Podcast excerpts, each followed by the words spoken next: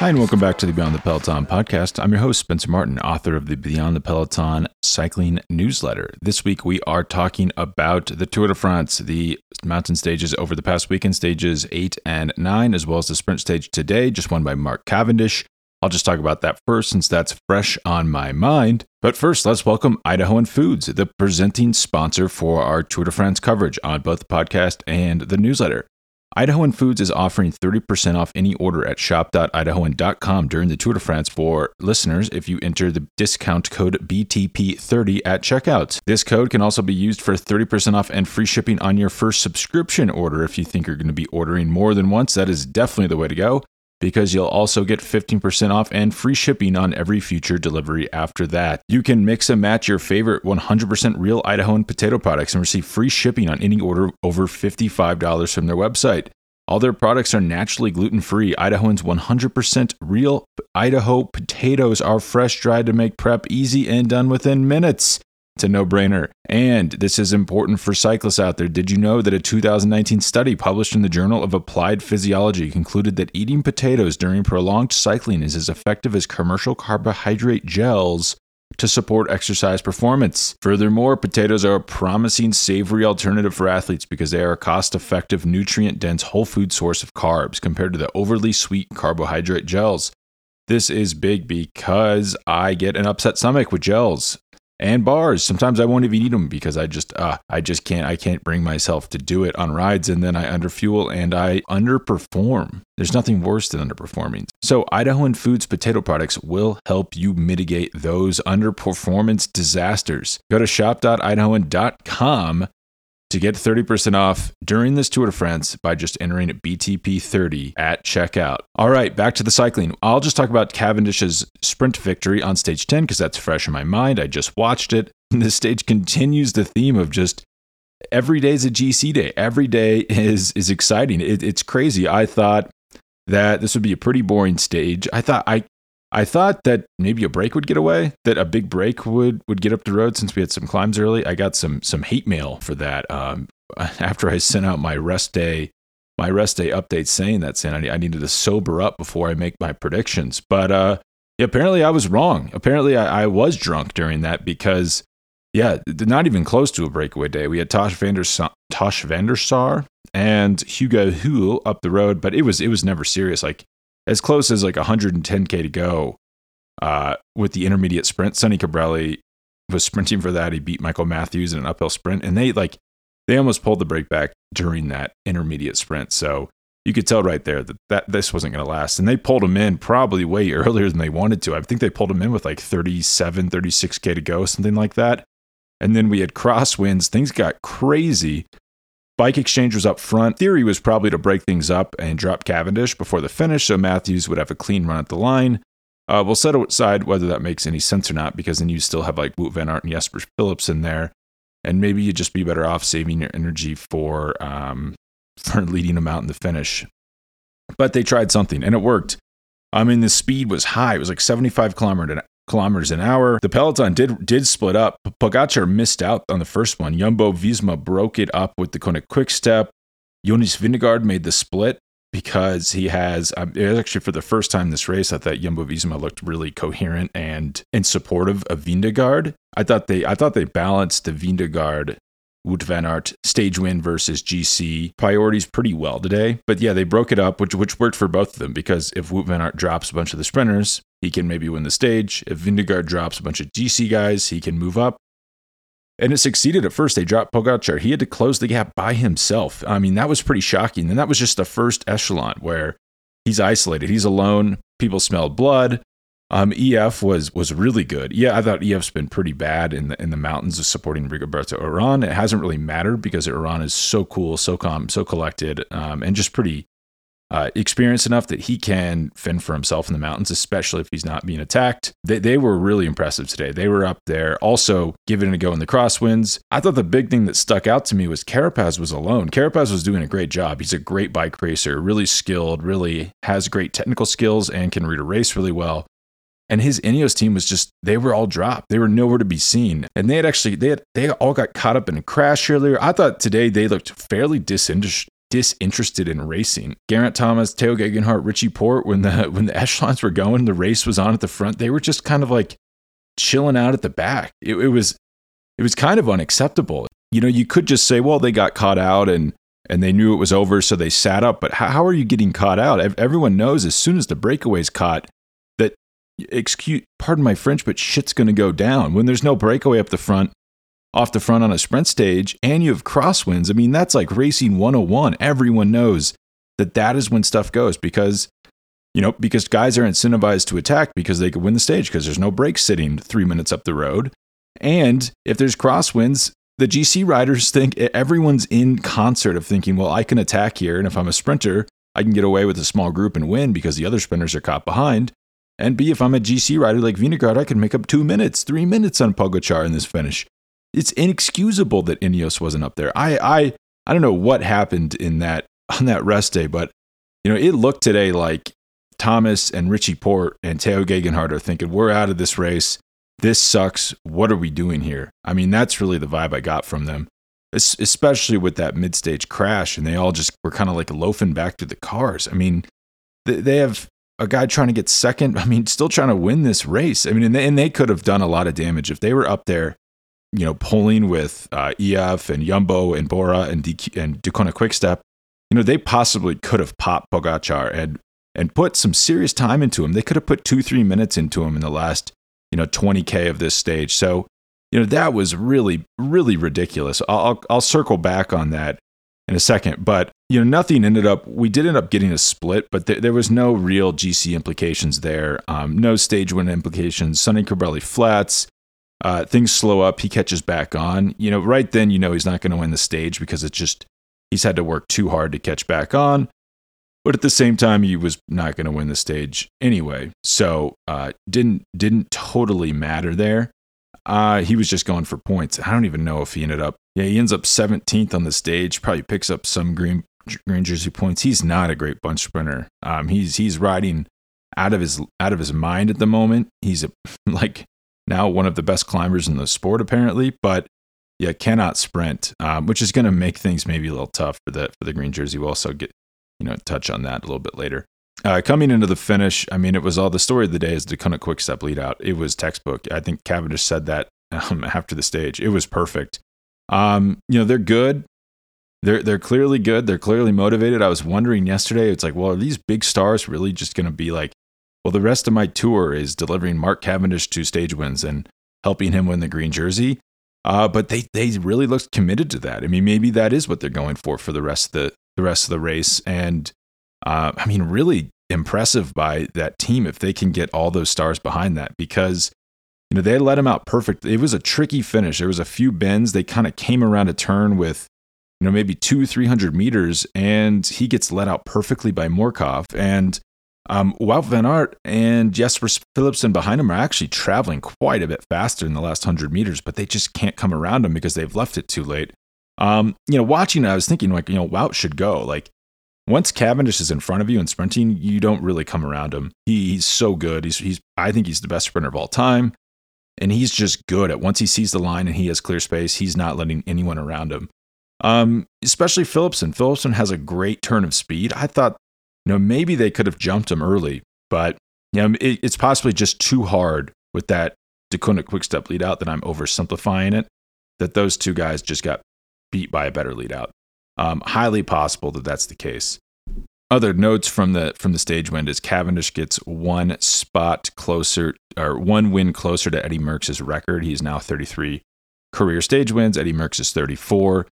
Um, and there are, I mean, yesterday I was thinking, well, maybe he's not going to be able to win all these. You know, there's a lot of there. I guess there's sprint stages. I think they they are kind of tricky, like stage 12 you know, it's not, these are not flat stages. There's a climb with, you know, like 10 kilometers left on stage 12. Nîmes to Carcassonne on stage 13. That, you know, that's a tricky stage too, but he's riding so well. You know, if you remember in 2015, he got dropped in this same finish, uh, today's finish coming in. And you could see that teams knew that and were trying to drop him on the, on the run into the finish. But he's just better. He's fitter than he was at this point in 2015, which is pretty amazing to think about. That was six years ago the guy's 36 years old now and he's stronger than he was when he was 30. Uh, so yeah, I've kind of changed after watching today. It's like, wow, maybe he he might be able to win two more stages before we even get to the Pyrenees. And if he's present in Paris on stage 21, there's no way he's not winning that. You know, he looks he looks so fit, so focused. Um, and Cavendish, one thing about Cavendish is once he gets on a roll, he's really hard to beat. I mean, I think if I'm remembering this correctly, this was 20, 2008 or 2009. I think he won four consecutive stages uh, he just gets on a roll and, and really starts popping them off. And, you know, I thought there would be a little bit more attacking uh, from teams like, you know, F Groupama FDJ, who lost their sprinter, uh, Arnaud Démare, in the Alps. He didn't make the time cut. Um, same thing with Alpecin Fenix, losing Tim Merlier. I thought those teams would maybe get a little bit more um, aggressive at the at the beginning of the stages and like in the in the final 30 kilometers to try to, you know, maybe get a reduced group so they can try to not sprint against Mark Cavendish. But you know, it looks like FDJ they're they're more focused on just keeping David Gaudu, you know, fairly high up in the GC. He's not that high up though. You know, maybe they're just thinking, you know, a top ten finish for Gaudu and keeping Stefan Kung, I guess, fresh for the final time trial. I don't know. I, I was a little disappointed with that. You, I did see Stefan Kung try to have a go after the intermediate sprint today, but yeah, they, they were not really you know focused on that, dedicated to that. And if these teams are just kind of making up the numbers on these, you know, I, I guess they're calling them flat stages. They're not that flat. There's quite a bit of climbing in them.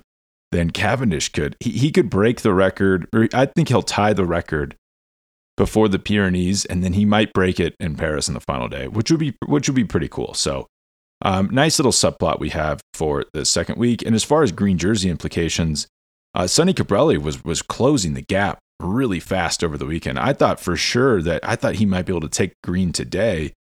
Um, and the intermediate sprint was so hard. It was like at the top of a three kilometer, not that steep, but but a climb. And Colbrelli roasted everyone, gets the points. Cavendish gets no points. But then by the end of the stage today, Cavendish pulls out his lead. He has 82, an 82 point lead in the green jersey on a day that Colbrelli I thought would would pull back time or would pull back points. Um, and then, you know, Cavendish has only won a single green jersey in his career. I think people think he's won more, uh, but he doesn't go for intermediate sprints. And, you know, maybe if it's a flat stage and he thinks he can get second or third, he'll expend some energy to do that. But his theory is, you know, I'm here for stage wins. He even said this after the stage. Um, I think my rivals are expending too much energy on these intermediate sprints, and that's why I'm winning these stages so easily. Um, and th- there could be something there. But the problem is, if you want to win, win the points jersey, unless you can really be confident you can win like four, five, or even six sprint stages, which is very rare, um, almost has never happened. You can't really win the green jersey because once we get into the you know transition stage, medium mountain stages, mountain stages, uh, these guys like Colbrelli we saw on Sunday just just destroyed. You know he picked up so many points over that, while Cavendish is just stuck in the gruppetto. So it is hard to win a green jersey the way he's racing, but he said he's he's just focused on winning stages. If that gets him the green, he's happy, but he's not going to f- change his focus and start chasing mid stage green jersey points. So it's still the, the competition's still alive because of that. And I totally whiffed on that. I thought before, I, it's actually embarrassed. I wish I could scrub this from the internet. I thought that Sagan would win this running away. Maybe Matthews could could challenge him. Maybe Colbrelli. Uh, Sagan looks bad. He looks really bad. You know, he's finishing in these bunch sprints, but he's not finishing high up. I mean, he finished eighth today. I think like a fourth and maybe a fourth place is the highest he's finished so far. No, fifth place. He got fifth place on stage four, fifth place on stage six. I think this is probably the deepest we've ever gone into a Tour de France without a Sagan po- stage podium. Um, he looks really bad. He got he couldn't even compete at the intermediate sprint. Uh, I don't know what's going on there. I thought he looked pretty good at the Giro, but he's definitely looks like he's taken a step back and regressed for this tour. The plus side is that we we have a really lively and interesting fight for the green jersey, and that's I think that's going to get us through this second week, or shall I say, I thought that would get us through the second week because it would be kind of a the GC battle would be lowered to a simmer. I thought that had to happen to keep things sustainable because how can they really just race like this every day, all day?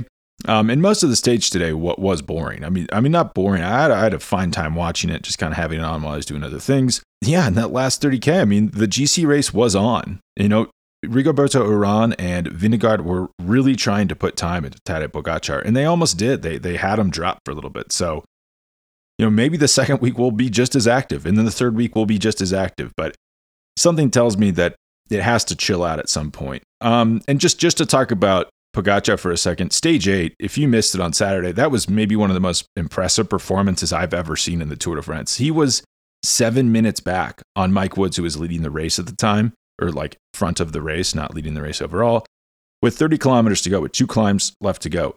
He catches Mike Woods before the finish and only loses his stage by 49 seconds, which means he pulled back roughly three and a half minutes on each of those two climbs to really good, really good riders. I mean, Dylan Teuns is a strong rider. He ended up holding him off to win the stage. Super impressive win. But Pogacar just Oh my God. He put over, he put three and a half minutes into the next best GC contenders Vingegaard, Carapaz, Uran, Enric Mas, David Gaudu, Pello Bilbao, Wilco Kelderman, Ben O'Connor. We'll come back to Ben O'Connor. And those are good riders. Those are really good riders. And they lose three and a half minutes on a single mountain stage. It wasn't even the hardest mountain stage of the weekend. We get to stage nine. Um, and, and this is what, so I was talking about Ineos before. I, was listening to the Cycling Tips podcast, and they were saying like Ineos has Pogacar right where they want him now because they're, they're such a strong team. They're so good in the crosswinds. They're just going to put this guy in the mix in the crosswinds, and like this is actually good for them. But um, I, I think what's so telling is so after they get you know really destroyed on stage eight, they come back on stage nine and they they don't do anything. Um, ben O'Connor gets in the break in the early break. I, I wonder if UAE let him into the break to put pressure on the rest of the, you know, everyone else then in second through 10th overall is worried about Ben O'Connor because he's taking their spots. And at one point, he was leader on the road. Pogacar never was really concerned about it because even if he's 40 seconds behind Ben O'Connor, what does he care? You know, he can put three and a half minutes into the best riders in the race, whatever he wants. So it's not really a big threat for him. But for, you know, Rigoberto Uran, Jonas Vingegaard, Richard Carapaz, that is a big threat because it means he had four to five minutes on them at one point, and they can't count on pulling back Ben O'Connor. I'll get into that in a second as well. Um, and so Ineos has to come to the front and work on the final climb because UAE runs out of guys. But UAE knows we just have to get Tadej Pogacar to the final climb because once he's on the final climb, it doesn't matter if he has any teammates or not. He, he can ride by himself. The only risk is he gets isolated with two or three climbs left, and maybe someone could put him in the mix there. But as we saw on Sunday, then Ineos takes up the pace. I don't know if they thought they were putting him into difficulty or what, but Geraint Thomas is sitting in the front. Tadej Pogacar looks bored behind him. And then when Richard Carapaz tries to launch an attack, Tadej Pogacar just counters him. Carapaz is actually worse off than if he wouldn't have attacked because now he's struggling to get on the wheels of the other riders like Uran and Vingegaard. And Pogacar just just casually rides in 30 with a 32 second second gap to those guys. So he actually extends his lead on a day that the others were trying to take time on him. And he looked he looked pretty easy taking that time. He actually was coasting across the line. So um, that should should send shivers down their spines. There's also maybe a little bit of a theory here where if he if, like you should strike while the iron's hot. Remember Marco Pennati said that when he had him on about um, Bernal de Giro because um, a you take time. Time's always good. It's a time based stage race. You want time on the others. That's how you win. But it also means if he's weak in the third week and he's exposed and vulnerable, the others might not attack him because he's been punishing them for attacking him now. So you might never find out. A great example of this is Chris Froome in the third week. I believe that was his last tour win. So that must have been the 2017 Tour de France, where they didn't attack him up to Paraguay. Paraguay. I've never quite understood that. There's like uh, multiple Par- Peyresourde, and then there's like Paraguay, which is like above Peyresourde. I don't know. Someone fill me in at me on Twitter about it. Um, but he he was he was like a dead man climbing. And if he, they would have attacked him at the bottom of that climb, he probably loses that tour. But they don't attack him until like 500 meters left in the stage. He loses, you know, significant amounts of time in that 500 meters, but he can hold the yellow jersey and go on to win the race because they were just too afraid to attack him early. They didn't think that he was hurting. So that's what Pogacar is is laying the groundwork for here. People are going to be so intimidated by him, they're not going to attack him or want to attack him in the third week. And then Ben O'Connor is now sitting second overall with a three over three minute gap to Rigoberto Uran in third. Um, and he does what Ineos needed to be doing. What, I mean, I don't know what Ineos is thinking. You can't wait until the final climb to attack Tadej Pogacar because how are you going to drop him on the final climb? He's stronger than you. You need to attack him early. You need to get creative. Um, and they've shown no creativity or, frankly, strength in this race. I mean, today this today was like a a pure test of strength in the crosswinds, and they're caught in the back, and Carapaz is alone. Like Carapaz is worse off than Tadej Pogacar today, and all we've been hearing about, and it's from me as well, so I'm guilty of this too, is how strong Ineos is and how weak UAE is. But when the chips have been down, Ineos does not look strong at all. Um, and, and, part of that is because Geraint Thomas separated his shoulder. So yeah, he's not as strong as he is, but it's also they're just they're old. They're beat up, they're washed up. I mean, Rich, Richie Porte is 36. I think Geraint Thomas is 35 or 36. Mikhail Kwiatkowski is strong, but he's not a, a last guy on a climb. You know, he you can't count on him to to break something up.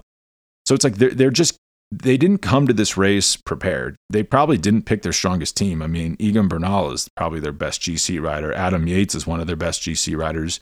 I have no idea why those two guys aren't at this race. Uh, they picked, you know, Geraint Thomas and Richie Porte just not as strong as the others. I said this at the Criterium du Dauphiné, where Mark Padun's not as strong as Tadej Pogacar, and he was crushing those guys. And I said that was going to be a problem. It's definitely been a problem.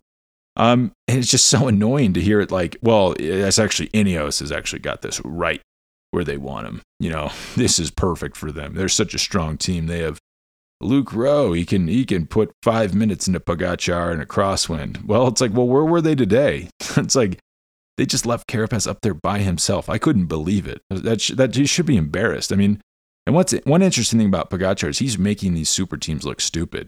He's out there riding pretty dated and, and inferior technology. I mean, those Colnago bikes are not as fast. They're probably some of the slowest bikes in the race.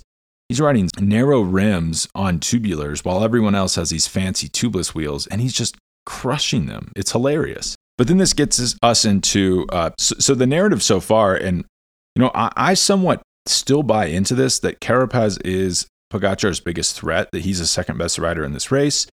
You know, all signs you know kind of point to that, but if we look at it, there's a bit of a problem forming here for him where he's getting outridden. So far in this race, he's been outridden by Rigoberto Uran, Jonas Vingegaard, and specifically Ben O'Connor. And, and, that should be a little bit concerning. Uh, we'll just talk about Uran and Vingegaard quick, and then we'll get into O'Connor, where you know, Uran has a, you know, not a big, but a comfortable 15 second lead on him. Vingegaard's only a second ahead of him. But, you know, the problem is those guys are putting time into him in the time trials. So he's going to have to, you know, exceed their times by the time he gets to the final time trial to then finish ahead of, ahead of them He's sitting in fifth place now. Um, his team, I guess, in theory, is still trying to unseat Pogacar. I, I've seen little evidence of this actually working. It's possible that actually something wrong with Ineos is, you know, if you go back to stage nine, they're sitting on the front on the final climb. You know, maybe that's all they've done really in the past. They've never really they, they raced the Giro in 2020 differently, but that was not really a stacked field they just had the strongest team there. They could get into breaks and do whatever they wanted. They're not really a, a, team that has an attacking ethos or mentality. All they've really done to win seven Tour de France's in nine years is sit on the front on final climbs. And then the rider who's the strongest, who's their leader, will just drop everyone. And that, and that the problem is they keep continuing to do that. It makes sense because that's all they know. You do what you know, and that's what they know. Uh, it's not going to work here, though, and that's a big problem. And it's not going to work on Tadej Pogacar. The problem is it might not work on Rigoberto Uran or Jonas Vingegaard, who appear to be just as strong as Richard Carapaz. I, am not totally, it's not totally obvious to me where he's going to get the time on them. If his Ineos team just put all their brain trust into isolating and dropping Rigoberto Uran, maybe, you know, that would probably work. But are they really going to do that? That's a team with seven out of the nine last tour victories who would then pivot to racing for a podium spot that I think that's going to be hard for them to stomach. So it's going to be really interesting to watch what Ineos does going forward here. And then we get to Ben O'Connor. Uh, the guy is two minutes behind Pogacar, which sounds like a lot, but when you go to third, Uran is five minutes, 18 seconds behind Pogacar, I should say. So Uran is riding really well. Um, I've been super impressed by him. We saw at Tour of Switzerland, that's if you remember that stage seven time trial, it went up a mountain and then down a mountain. Uran wins the time trial. He outclimbed Richard Carapaz, which the time I kind of flagged as a little bit of concern. Like, wait, what's going on here? So Uran can time trial better than Carapaz. You know, not that's not huge news. He's a better time trialist than Carapaz generally, but the fact that he was climbing on a sustained alpine climb significantly better than Carapaz was a little concerning to me. And he's just carried that straight straight into the tour. I mean, he is climbing really well. I mean, actually he doesn't show up on TV that much. He's climb, he's really riding just like stealthily under the radar, which is great for him. He thrives when he's under the radar. If you remember, I also believe that was the 2017 tour where he got second place to Chris Froome. Um, this is a very similar ride to that, and he looks so good. And the problem is, he, no one's testing him. He just has to sit on wheels. You know, Ineos is fighting with Pogacar, and Uran is isolated, but he can just sit on wheels, and he's totally comfortable doing that. He doesn't really get dropped. The only person dropping him is Pogacar. He doesn't panic about that. He doesn't try to attack Pogacar. That's a key thing. He's not tried to attack or respond to any Pogacar moves. And I think that's his like secret weapon. He's, he doesn't have a big ego. He's able to separate that, you know, that, you know, maybe winner's mentality that he, he definitely has, but just, you know, being practical. Like, you know, I'm not going to respond to this because I'm going to blow up the way Richard Carapaz did on stage well, I guess stage seven and stage eight. If you remember, Carapaz attacked on stage seven, gets chased down. He's used a lot more energy than Uran has so far. So, yeah, in short, I've been super impressed with Uran that he's able just to kind of ride. He never ex- overextends himself. And when he's riding like this, you know, the problem with Uran is a lot of times he just shows up out of shape um, and then he just gets dropped. But he doesn't normally blow up. You know, if he starts a Grand Tour well, he usually finishes him well. So um, I would be, if I was a rider trying to get on the podium, I, I would be concerned because Uran looks really good.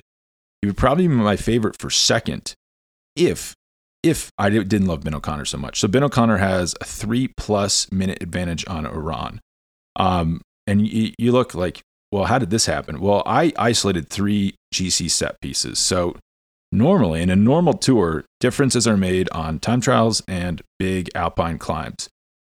I just refer to those as GC set pieces. So we have stage five time trial, stage eight Alpine day, stage nine Alpine day. If we look at these set pieces, Ben O'Connor is actually 46 seconds ahead of Tadej Pogacar. And then the others, Jonas Vingegaard has lost 4 minutes 19 seconds to Pogacar. Uran's lost 5 minutes. Richard Carapaz has lost 5 minutes 36 seconds. Uh, this, is, this should be a little bit concerning because going forward, most of the differences are, you know, I guess it's always possible there's a big crosswind day. I think people tend to overestimate maybe not how often crosswinds happen, but how often catastrophic gaps happen in crosswinds. A lot of the crosswind stages are like today, where it's like, ooh, that, that almost got serious, but it didn't. It's actually somewhat rare where a race blows up in the crosswinds, especially at the tour where the teams are so strong. Going forward, I think a lot of the gaps are going to have to be made on set pieces. And so uh, Ben O'Connor is only you know, he's only trailing Pogacar in the GC because he lost over two minutes on the first two stages, those explosive, you know, summit, not summit, just uphill finishes and in the Breton region. Um, that's just like really his weak point, not his specialty. But the fact that he's done so well on these set pieces, tell him he's not going anywhere. People are referring to him like he's some visitor on the podium, that it's like, oh, it's nice for him to be here. But, you know, the real guys are going to come, are going to drop him soon. But you know, he was not dropped. If if you remove Pogacar from the equation, he was not dropped by any GC riders on stages eight. And uh, obviously, he beat everyone on stage nine. He won the stage. But on stage eight, he finishes with those guys. So there's no there's, there's been no mountain stage where he's just blown up and lost time. Um, he only lost time on on explosive stages. Those two stages, that's ingredients are not happening again. You know, those stages are so explosive, so hard because of the first two of the race and he survived that first week. That first week was not good for him. And then now he's taking time on everyone, including Pogacar. You know, he's I don't think he's going anywhere at all. He got top 10 at Criterium du Dauphiné and Tour of Romandy this year. You know, he's not going to win. I don't think there's no way he wins the tour unless Tadej Pogacar has a has a massive problem. But I think he's going to finish on the podium, and I, I like him for second. That's a big gap for a strong rider like that. And if you remember that final climb on stage nine on Sunday, they didn't really put that much time into him, even though he'd been off the front for over 100 kilometers at that point. You know, they, they should have melted away. That gap should have melted down like butter on a hot day. but he held it pretty strong. And UAE and Ineos came to the front of pole pretty hard. Um, I even thought that UAE would want to gift him the stage or to gift him the jersey so that Pogacar wouldn't have to deal with it. But they didn't. I mean, they were clearly pegging him back. He's definitely the real deal. It actually kind of bothers me that it's like esteemed cycling journalists like, oh yeah, and then Ben O'Connor, he'll obviously fade away. It's like, whoa, whoa, pump the brakes on that. The guy has taken time on the set piece days. This guy, he's not going anywhere. Um, he's a good rider. He's fairly young. He's in his mid twenties. He's just now got off the uh, a bit of a toxic team. I guess it was uh, Dimension Data when he joined it, then NTT, now Qhubeka uh, NextHash. You know, people don't tend to do well there, and he was one of the best performers there. So the fact that he could do that well in that team, and now he's at AG2R, you know, after two months after joining the team, they realized, oh my God, this guy's really good. Let's extend him through 2024. Originally, he just had a one year contract um, after being unemployed in the offseason. So he's clearly hugely talented. It is a great pickup for that team that, that really has struggled, struggled for success in recent years. Um, other quick notes on the weekend is yeah, I, I thought Alaphilippe and Wout van Aert might be GC contenders. I have gotten a lot of shit for this. I got a one star rating on iTunes. My my God, it's killing me. Saying I don't watch the races because I thought these guys might do well in the GC. Ugh, the hate is the hate is coming. But um, yeah, I, I, thought. I mean, Alaphilippe has gotten a fifth overall at the tour before. I didn't think that was crazy. Um, I thought he looked better this year than when he got fifth. So um, it's not like I, am just like making stuff up over here. Uh, the Wout pick was a was a little wild, a little out of left field, but he did get second at Tirreno-Adriatico, and I thought he did well on stage eight. He loses a little bit, he loses about a minute more than the other GC contenders to Pogacar, but he was in the break all day on stage seven. So I thought, well, it's a pretty good day. He totally falls apart on stage nine. Um, weird that Jumbo sent multiple riders with him when he got dropped mid stage when it was obvious he wouldn't even be close to being in contention for the rest of the stage. I thought that was very strange. Um, and then leave Vingegaard completely isolated and then let Sepp go up in the break two days in a row. Thought that was really odd. Um, definitely not doing Vingegaard a, ser- a great service there. Um, but yeah, I thought that was interesting to point out because Alaphilippe's looks so good. You know, maybe he was always going to crack, but it makes me wonder about 2019 when he got fifth. Was that was the race that much easier then? Is that such as a sign of how much harder the race is this year? Um, it possibly is. I mean, Pogacar, there was no one near any near the level that Pogacar is now at that race in 2019.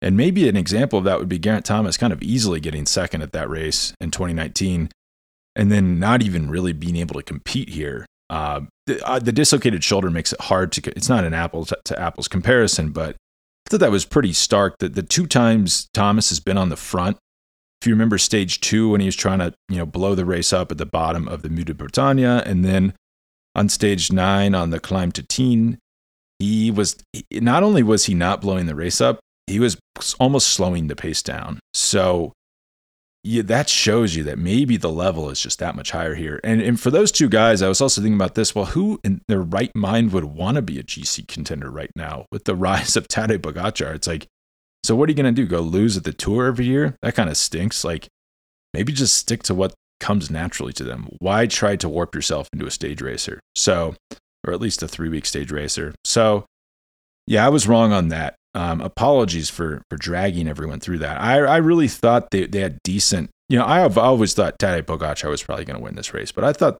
the challenges might come for them. Certainly not from Ben O'Connor. I I really missed that. I'm excited for anyone who put a bet on him to finish on the podium because I think that is a very real possibility. Um, let's just talk about tomorrow really quick. This is a crazy stage. Um, I, yeah, I'm not sure if I've ever seen anything like this. So we have a sprint stage out of the rest day.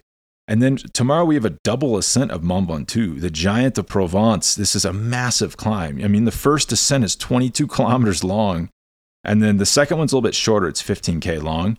Um, this is a brutal climb. This is one of the hardest climbs in the Tour de France.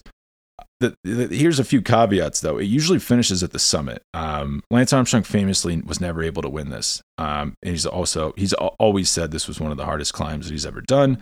But it does finish on the descent, which will neutralize those climbs a little bit. Also, the first descent, I don't think it goes through the wooded. There's a famous like wooded first 10k of the climb that is so steep. It is a brutal 10 kilometers. It's like average 10%.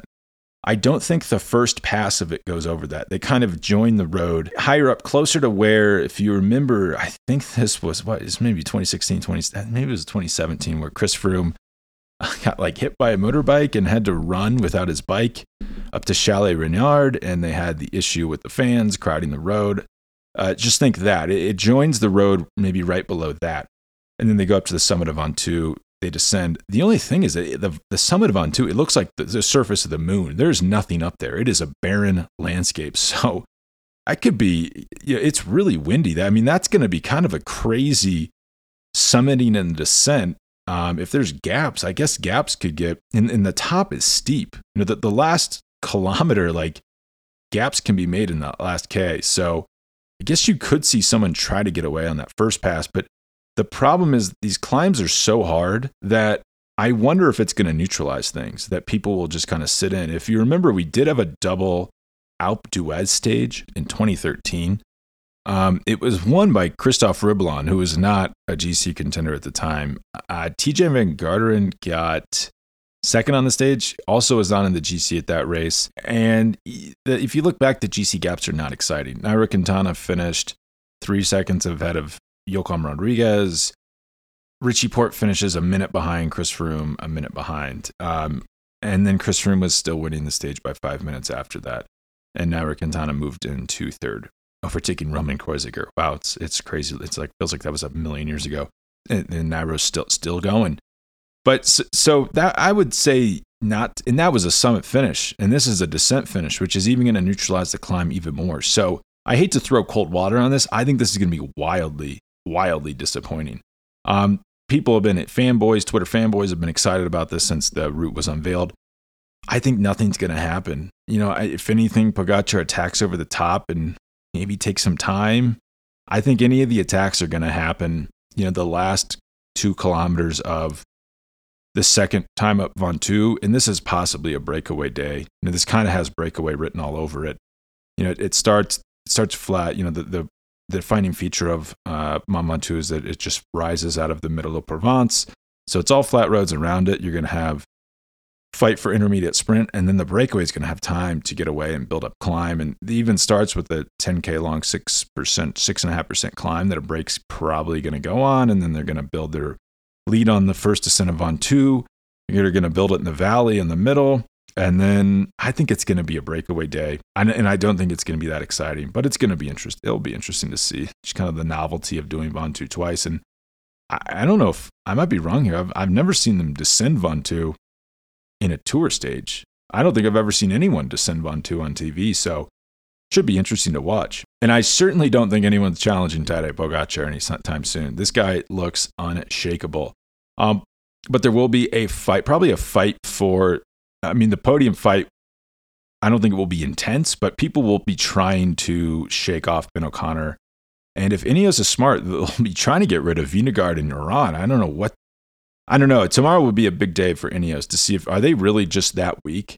Are they that weak and that uninventive that they're just kind of gonna go out with a whimper here, or, or what's going on? Um, because today was bad, and the last few days have been bad. I think I think worse than has been publicized. I'd say going back from stage seven all the way through stage ten um, has been kind of a bad look for them. I will say, to be fair, on stage eight they set up some decent chess pieces. They had think Jonathan at Castroviejo up the road. So when Carapaz attacked Pogacar, he could have dropped him and then met up with a teammate before the final climb. The problem is Pogacar said, "See you later. I'll see you at the finish," and just left him. Um, so that those chess pieces did not even they did not matter. They did not come to fruition. So uh, yeah, I don't know. It's gonna be a big big week for Ineos. Uh, it, it looked pretty bad today. It looked like something maybe happened over the rest the rest stage, he looked slightly disinterested, and Carapaz was up there by himself. And then Michał Kwiatkowski, who is a really good rider, um, I mean, former world champion, did make it back up to the crosswinds to help him. But, you know, one Kwiatkowski is not enough to unseat Tadej Pogacar and help you win or even finish on the tour podium. So I will check in later this week. Thanks for listening. You can sign up for the newsletter at beyondthepeloton.substack.com. There's daily analysis for paid readers, and free weekly one. And also rate this podcast five stars if you're listening on an app that lets you rate it. All right, thank you. Bye.